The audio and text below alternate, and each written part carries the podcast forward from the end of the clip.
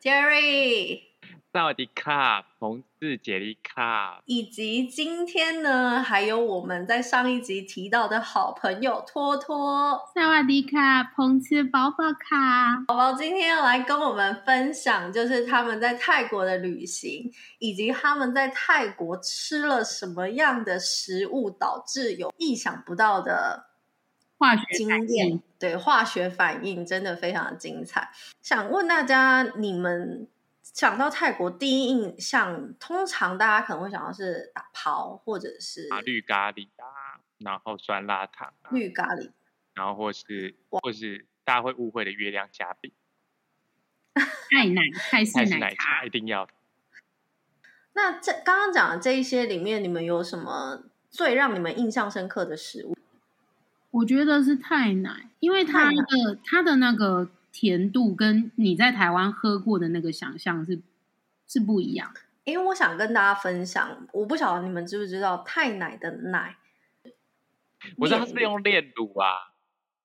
因为我在当地的时候，我会跟他说半糖或者少糖是可以调的，它只是加的水量多少。但我在当地，就比如大家最熟悉的那一间手标奶茶，这间它也可以只跟嗯、呃，它在翻成英文，I fresh milk tea 这件事情，我们在台湾的想象，它会是加鲜奶 fresh milk，可是对他们来讲就是炼乳。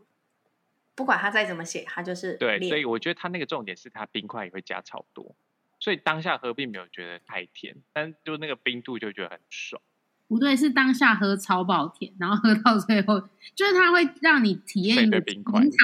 全糖到微糖的过程。而且这，哎，可是我觉得那个重点就是说，其实在，在那个当下真的喝那个觉得很好喝，因为其实其实那时候喝就真的觉得很好喝，所以就买那个红茶回来，想说他自己泡或什么的，但自己买回来泡就真的完全没有那个感觉，就是就是他那个，因为他那个其实也蛮蛮有一个味道的，就回到家回到家乡好像就无法欣赏这种味道，但在那里就会觉得 every day 都要喝一下。是比例的问题吗？因为我记得好像它有一个它有一个比例，然后我还记得我们第一次看它现场制作的时候，是有一种哇有视觉响应感的，因为它不像是那种，就是它会有一个什么把茶拉的过程啊，然后再加炼乳啊，然后什么，就是你会看到它有非常多的动作，但是你在台湾就是看到饮料店的店员在后场做完之后，直接端一杯给你，这样就没有那个惊喜。他在制作的时候，他那些道具不知道为什么看起来好像好像就很就手工感很重啦，应该这样讲对不对？就他好像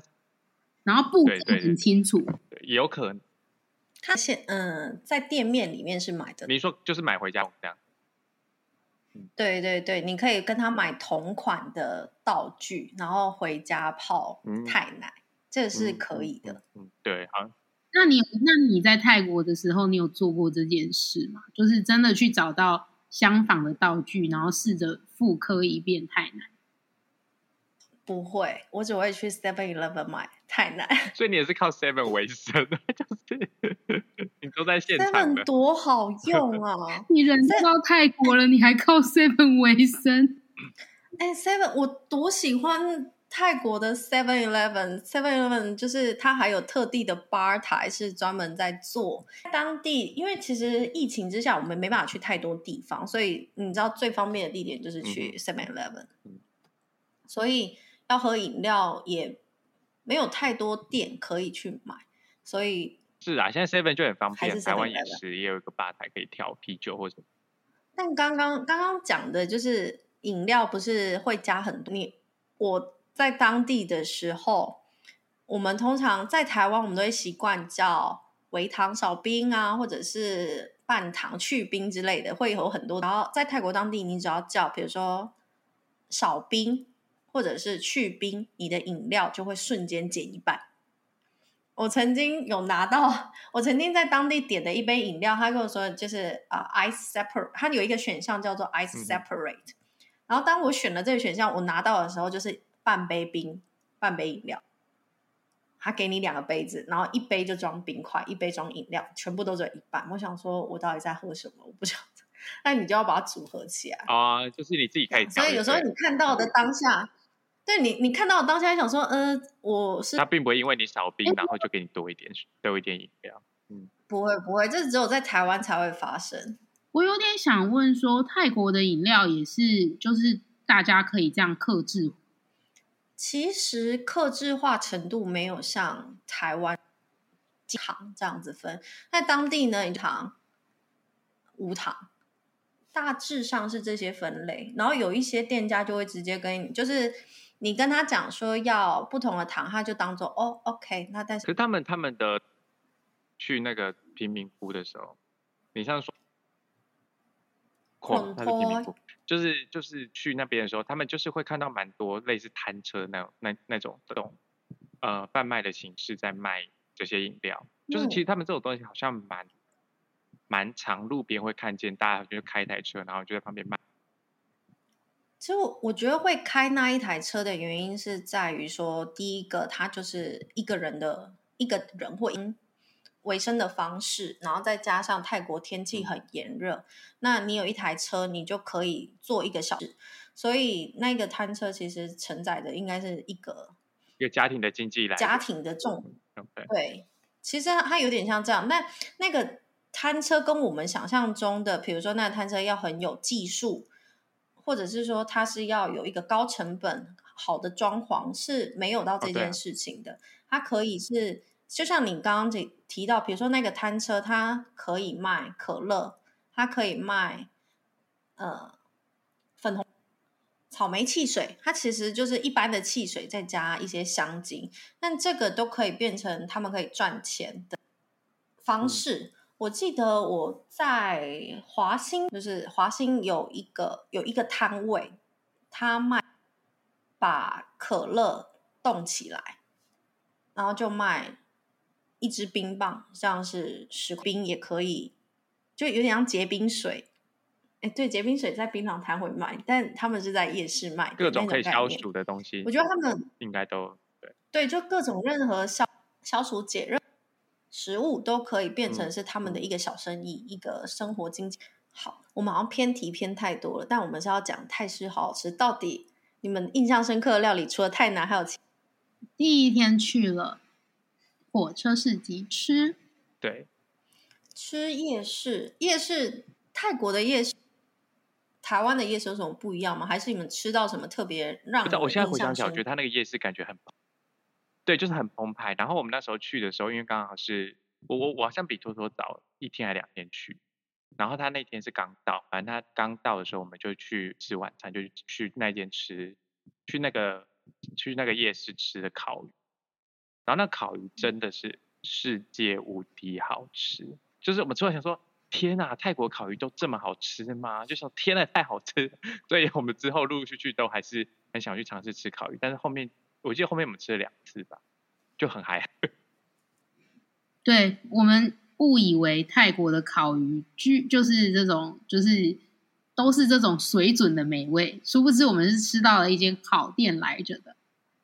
它是上面有加酸辣酱料吗？还是就一般炭烤的烤鱼？包呃，就是应该是因为烤鱼它会包起来烤，然后它打开的时候的确有非常就是。像像那种香料什么的，就是铺在那个鱼还是鱼的那个鱼，应该肚子有稍微切开或者什么，对，就有一种香料会会在它里面，它它里它它里面好像就是也有包一些柠檬啊，还是什么叶，应该是对，然后它然后它就是会附旁边会有生菜，然后还有那个米线，就它整个其实是一个 set，所以你可以鱼肉包包那个生菜，然后米线一起吃，然后重点是。所以这摊位，这摊位应该是有位置让你们吃这一餐吧？不会是拿在手上，然后在那边挑着鱼有有有，我们是坐着吃。对，是的。然后它有很多的菜，然后跟很多的香料，所以节日就很开心，因为那是一个很重口味的。很重口，而且我本身热爱吃鱼，但是托托在那里就遇到了史无前例的香菜的 危机，香菜危机。香菜恐攻？为什么说香菜危机？因为那个香菜真的很，就是比台湾的尺寸还要大，所以我就想说，哇，就是我们我我们研读了很久，我们其实是有判读那个香菜的，对，因为就针对敌人这件事情，我们是不可以轻易放过的，所以我们研究了很久，想说究竟它是不是一个香菜，然后我们研读了一下之后，再闻了一下气味，觉得它有可能是近亲之类的，但是我们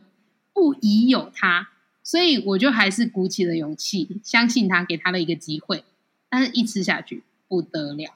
敌人立刻爆炸，就是一个诈骗，就是一个恐攻。它伪装成它是生菜，但其实它不是，因为它看他其实味道好像比较没有那么重，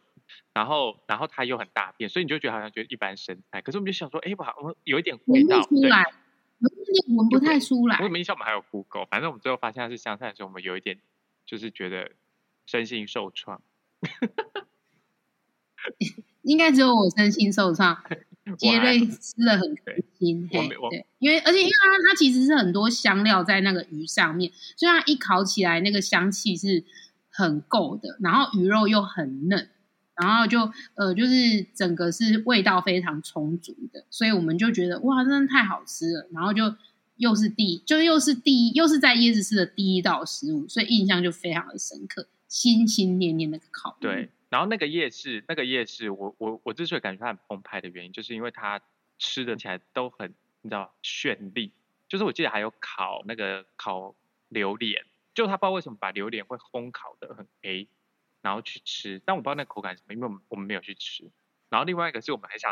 我们有在那边看他烤榴莲，对不对？我们有认真的看。我觉得他每一个摊位啊，他都他都会有兼具一种表演性，就是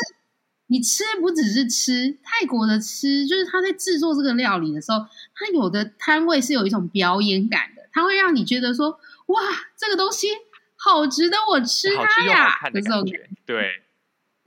好看啊！我就是说，到底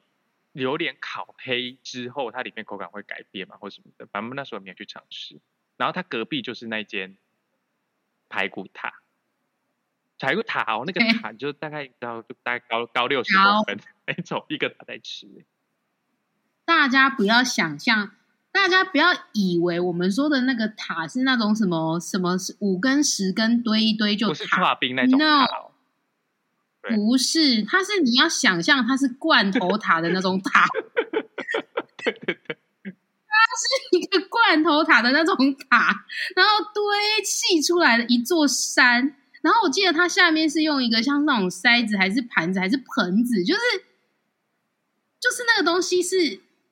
千千大胃王的视觉等级。它真的是这样尖起来，它真的是漫画画的那一种哎，就是如果有一本漫画要画排骨飞排骨塔的话，它真的可以去泰国取样哎。然后我们很好奇的就是说，真的吃得完吗？我们还很认真看说它的那个排骨到底是，譬如说有些可能是你的骨头比较多，然后肉其实比较少，所以比较像是吃那种香气的。没有，它其实有点像乐排的那一种排骨，然后是长形的，然后这样堆成一个。塔的等级的时候，我们就感到尊敬了。哇！可是我觉得那个真的看好吃，因为它就是我觉得它是卤的嘛，还烤的，就它有汤汁，然后它上面撒满的就是葱花。我跟你讲，它那个高度就是两个人对坐，你看不看？是一道是一道就是网友初次见面的好食物。当你有点害羞的时候，你可以从上面开始吃，吃到中间，你们已经比较熟了，就可以看清楚彼此的面貌。有些话题，哎，你的眉毛今天还不错，哎，你的眼睛这样，就是它是一个。然后如果没有话题的话，你就可以把你啃下来的排骨再堆高一点。那就是 把它挡住，是一个拒绝的一个表示。不想看到你。对，所以这也是一道相亲的好料。你说的没错，哎，建议给泰国的民众朋友这种日常。那你们刚你们刚刚讲的那吃吃泰国的食物，会有一种兼具视觉享宴这件事情，我倒是可以蛮有同感的。因为在当地呢，不管是什么，我觉得他们对于吃这件事情更看重的一个点是在于看起来好不好看。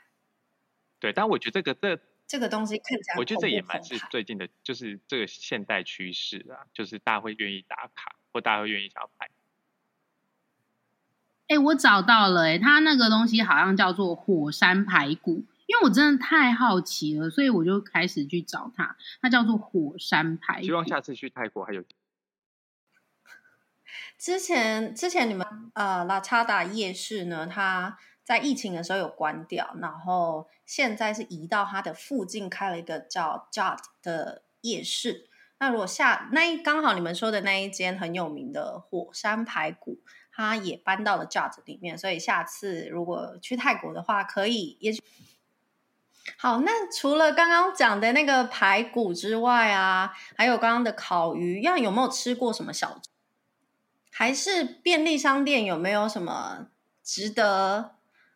一提，或者是说觉得非推荐？刚刚没有没有讲到的，我们在便利商店买了大家的伴手礼，叫做香蕉蛋糕。要买香蕉蛋糕给同事，然后它就是一个一个那种单包装，然后里面的那个香蕉味是非常浓郁的。然后我们想说，哎，这种东西蛮不错，就是带回来大家可以一人一个，然后它又不又不容易坏，但是。因为它很蓬，所以我们的行李最后就充满了香蕉蛋糕，里面所有的东西都很安全。因为香蕉蛋糕呈现的呈现出一种在行李箱变成了一种香蕉气泡垫的概念，香蕉我们的行李都非常安全，对，防碰撞。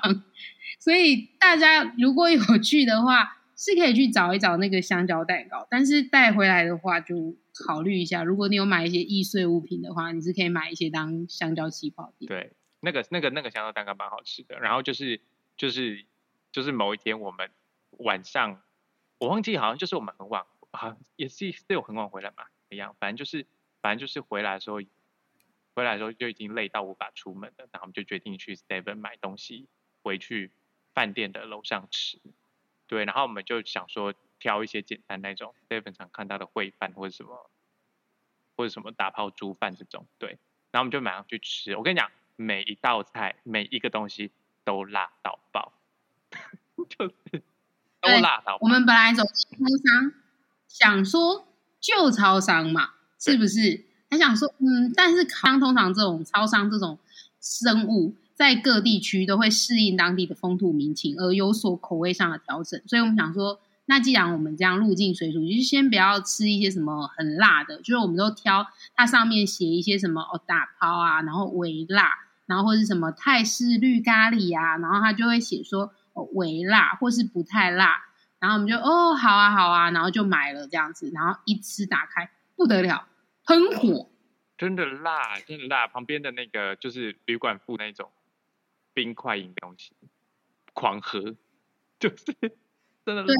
我们第一次习得，第一次习得了如何一边吃饭一边喝汽水，就是这是我在台湾绝对不会这样吃的吃法，就是在那边我完全突破了，更完全理解了这样吃的奥义，就是这样吃之后就是很辣，然后又很气泡很凉，然后吃完之后你会有一种舒爽感，但是那是在泰国这一种时空环境底下，你才有办法。好的，那没办法，我们今天就是录音的时间晚，所以对啊，我等一下会不会立刻冲下去超商然后就是暴吃大抛猪？现在好饿哦！把所有超商有的打抛跟东南亚的通通买回来，暴吃一波。辣就是就是每一餐都要配饮料，然后配奶茶，配。嗯，可乐吗？还是雪碧？然后这样吃。那你们有喝当地的椰子水？就是有，就是呃，有一天去恰图恰市集的时候，因为呃，在一进去他就在外面卖，然后因为那个那个人装太有风格，就他把自己一个如同海盗般的屠夫的 这种这种风格，所以我们就很想拍他。然后因为太想拍他，就是就是要跟他买嘛，对，所以就那一次我们就有买买一个椰子水，然后它里面还有。形式，但在泰国买椰，你如果去买一杯的椰子水的话，它会是椰子水再加椰子肉，他们会有些刮好，就是里面刮好的椰子肉再放下去。但我自己是不大敢吃那个口感，那我的朋友们非常的喜欢，甚至他们会把它做成布丁。它口感就软，就是哦比较有嚼劲的，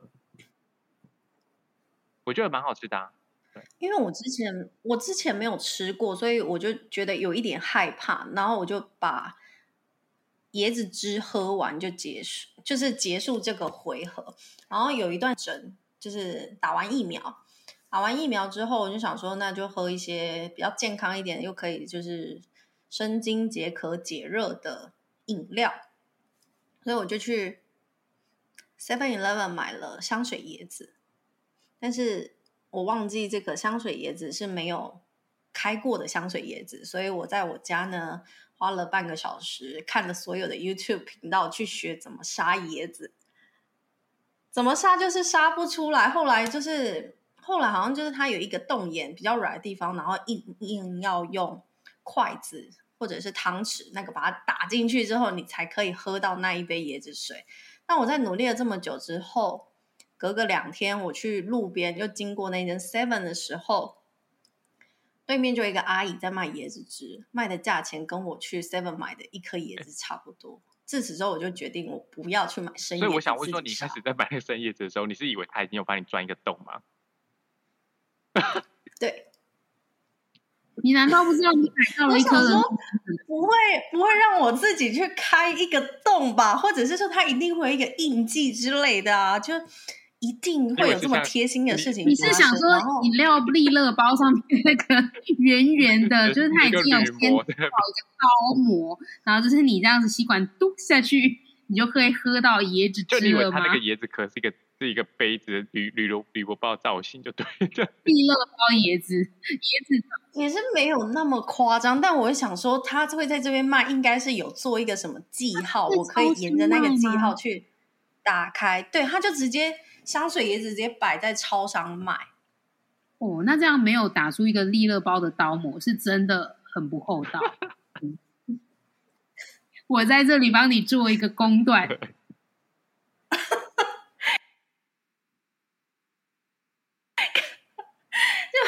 我在那边敲敲打打，到我朋友呃，我的室友直接出来说：“你还好吗？你是那个？”对，你确定你不是真的是心情不好？心情不好吗？还是怎么样？为什么？说到那个沙椰子真的很厉害，就是他，就是就是那一个那个那个老板，真的就是有一个那种刀法还是什么的，就非常利落的。然后就就是他有一个步骤，然后就是他真的就是表演的像一个秀一样。然后就前，因为我们是看到前一个客人买这样，所以我觉得或许如果你在超商遇到这个困难。你可以去找这种椰子店的老板，这样他可能会。那就只好是在家遇到这个困难，不是在超商。他会在家表演，然后你就觉得哇，这个帅度爆表。因为我觉得刀的锋利度也是有差，好不好？家里面那些，你总不能让我拿着菜刀直接砍砍过去，也不可能吧？嗯，等下说你最那你最后怎么开？电钻，最后我好像是拿开瓶器，然后就一直挖，就是敲啊挖，开就开瓶器，想办法可以有一个凹缝，然后让它想尽办法有一些痕迹之后，拿着筷子，然后跟汤匙，然后在那边很像原始。我正要说，我觉得你这样根本就是回到了那种旧石器时代之类的。你只擦没有？我当下有这样的感觉。你你所有擦的步骤就是没有把石头从圆圆的 磨成尖尖的而已。磨成石斧。对，磨成石斧，然后开始劈那颗椰子。真的，我觉得这一切，我我必须要替观众、听众朋友们问问一句，就是你不放弃的理由是什么？就是我坚持了半个小时，我一定要喝到它。不然丢掉很浪费啊！它就是它明明里面有东西可以吃啊！你看到你看到它的内涵就对了。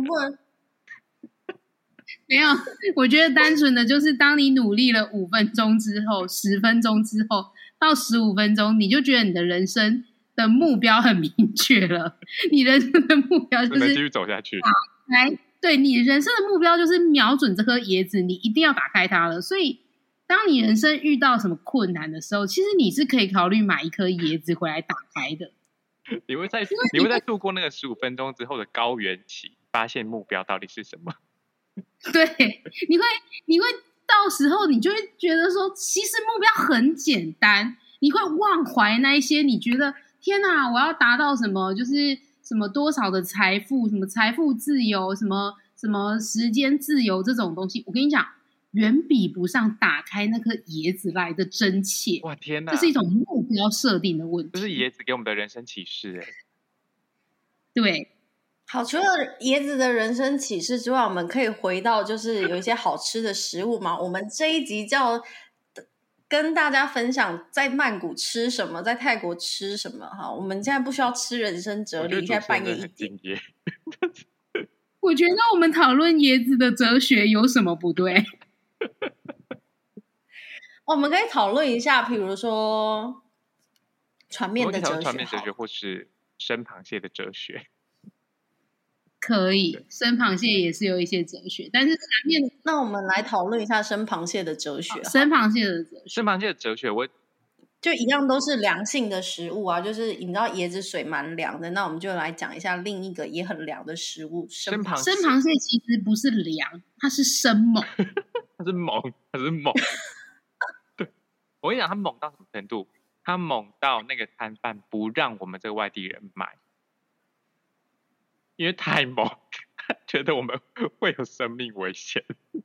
我觉得你要先前情提要一下，我们是在哪里遇到生螃蟹，然后为什么我们会想要吃这个生螃蟹？好，我们我们我们其实是我们其实是在曼曼谷几天之后，我们决定要去北北边一点地方度假嘛，对不对？然后因为它就是有点偏僻，所以。它卖的东西其实摊贩摊贩摊贩摊贩不多，它好像就三四间，所以它那条主要其实它也算算是主要赶到量市中心，那也就也就是三四间摊贩，然后其中一一间就是我们很常吃的船面，然后它的旁边就是生螃蟹的店，所以其实我们别无选择，就是我们选择不多，所以我们想说那就把那边东西都吃一吃，所以某一天我们就是想要买。东西回去我们的别墅吃的时候，我们就是想说把那些东西都扫一扫啊，什么凉拌菜呀、船面呐，然后包括生螃蟹都买一买带回去啊，所以我们就去买它。所以我记得那时候是偷偷去买的，然后去买它的时候呢，就是我们指定说我们要一，我们要一一份，然后就一直跟我们比 no，就他手势就是挥，就叫我们不要买它。然后想说，哦，我们就是要吃啊，我们就是没关系，我们就是试一下，我们也不会觉得怎么样啊。哦，然后。他就一直比 no，他然后最后他就是没办法，他就只好，他就他就把一个泰国人对他来告诉我们这件事，然后他就手比了一个从就是屁股喷发的那个手势，他意思就是说，开始就说吃东西你们会大老塞，然后我就想说，哦，懂了懂了，好，那不要吃，就是那个东西。那个东西生凉到，而且辣到，其实我们可能吃的真的会肠胃不适。而且我觉得他可能之前也发生过，就是不熟悉的人吃了这个东西之后的状况，所以他就死不让我们买那个东西。这是我们与生螃蟹的相遇啦。我觉得以泰国人的概念来说，他应该就是觉得说，泰国人这种热情好客的民族，他一定就是觉得说，这两个外地人吃了生螃蟹之后，到时候我们要把他们。送去哪里就医呀？会造成当地人的生活作息困扰，所以他就他很坚持哦，就是他我们我们就是要要试图的告诉他我们要买这个东西，他真的非常努力的在跟我们沟通，对，然后还派出，就是他我记得他好像真的有试图找旁边的人，然后来告诉我们说不行，就是就是找旁边摊贩的人，觉得那个人可能有一点会一些。就是英文或者是其他可以跟我们沟通的语言，来告诉我们说不行不行，就是这个东西你们不能买，我没有要卖给你们，对，不要吃，对，这样。所以我我不知道你你，哎，我觉得你们超幸运，就是列车守列车长守护神到摊贩也要守护你们，真的是一路上大家都在关心着你们的健康，可能看起来很危险以及很无知吧。对，因为我们那个时候真的就是打，就是那个时候就觉得说，我们第一天去啊，然后就想说啊，买很多东西回去吃，就是对啊，就觉得都要买买看吧。而且其实那个时候感觉店也没有，它其实那个但是那个商店街并没有很很长，所以它没有那么多可以挑选，就变成是说，呃，你可能就是五间或十间吧，了不起，那你可能就是那几间。去挑来挑去，那又有点晚了。那以这种就是到那边有点晚了的的心情，你就会觉得说，那那当然每一家都要买啊，每一家都来一份啊。人都来了，来都来了。人都来了，他可是生螃蟹一定要吃啊！而且那生螃蟹上面也一定有我的敌人呐、我还是这样接受它了，我都鼓起勇气对，可是我其实。我觉得那种生辣螃蟹啊，就是真的是真的是在那个那那个很炎热的国度的时候会有的这种凉拌菜啊。我不知道你，我不知道乔巴你自己有没有吃过？我自己是没有吃，因为我光看那个配料，我就觉得这不是我可以承受的范围。但我有一个朋友很喜欢点这一类的食物，所以说呢，但是啊，他喜欢点这一类的食物，那他很有趣的就是他有着小强般的精神，不是小是强般的肠胃就对，就算拉肚子继续吃，不是他为何要吃就会，就是就 是他自己知道说那个东西很辣，然后他这个人吃了也会肠胃不适，但是他就觉得没关系，因为它很好吃，所以他愿意接受这样的试炼，就可能有一种，就像你刚刚你说你们说的我懂我懂，嗯然后他就会热衷于这件事情。所以我们是呃一起出去的时候呢，其实我们都会帮他预留一个时间，就是我也是这种。人，我都觉得反正就拉就怎样。我觉得他应该是，嗯，我觉得有可能对他来说，有可能就是如果你只是肚子痛上厕所这种情况，有可能还好。但有如果说，因为那种东西有，如果说你是没有吃习惯的人，他应该是比较怕我们真的肠胃炎，对还，干嘛？因为生就是生的东西毕毕竟也是会刚刚有呃，刚刚讲了生螃蟹，那还有一个是船面，船面的故事你们有我记得那个啊，就是杰瑞，你不是也在就是船？因为我们有有一趟是搭船去，就是去游那个水上市集，嗯然后你也是有在船上点的食物，就是像比较像冰品的那个啊椰子的那种东西，对对对对对对对对吃那个，然后它它里面就有就它好像就是也是把那种椰子挖空，然后椰子的果肉啊，然后还有一些配料什么水果，然后他就把它做的像那种小小水果塔这样子。而且在船上买东西就是动作要快，你一个犹豫就没有了。你你你你那个这，因为它是那个一个就是船跟船交汇的过程，所以当你犹豫说要买要买要买不要买这个东西，就与你就划擦身过去啊，而过就划过去。那水稻市集除了刚刚讲的那个椰子冰品之外，还有什么东西是好吃的吗？我之前看到有人在船上去卖烧烤，不晓得好像有，然后水果就是就是各种，就是在泰国，如果你太你没有什么东西吃得下的，你就是可以喝。那我还蛮同意，所以可是你像我在当地也算喝了蛮多家的泰奶，但真的回台湾之后，一点喝泰奶的嗯，想法都没有，所以真的是好像当下的气候，然后当下的氛围。会导致我们疯狂的在那当地做一些我们可能在台湾完全不会做的。刚刚看就是刚刚听了这么多的故事之外，好像有一些会有生命危险啊，或者是说呃跑厕所啊超，商也很危险啊，超商会有椰子打不开的风险呢、当然，你可以，如果你把椰子转换为人生的一个目标，我就很鼓励大家可以这是我们这次体验。不会啊，就是这一趟冒险的，就是这一趟完全不注重在吃的旅程里面，大家也在吃当中找到蛮多的乐。不会坏。好，今天呢，我们听了这么多冒险的美食之旅呢，我觉得我们应该到这里告一个段落，不然再讲下去，大家可能会对曼谷的食物没有太大的信心。啊，最后呢，感谢杰瑞，还有就是宝？宝跟我们分享，希望下一次呢还有更多精彩的故事跟大家分享哦。以上，谢谢大家，谢谢拜拜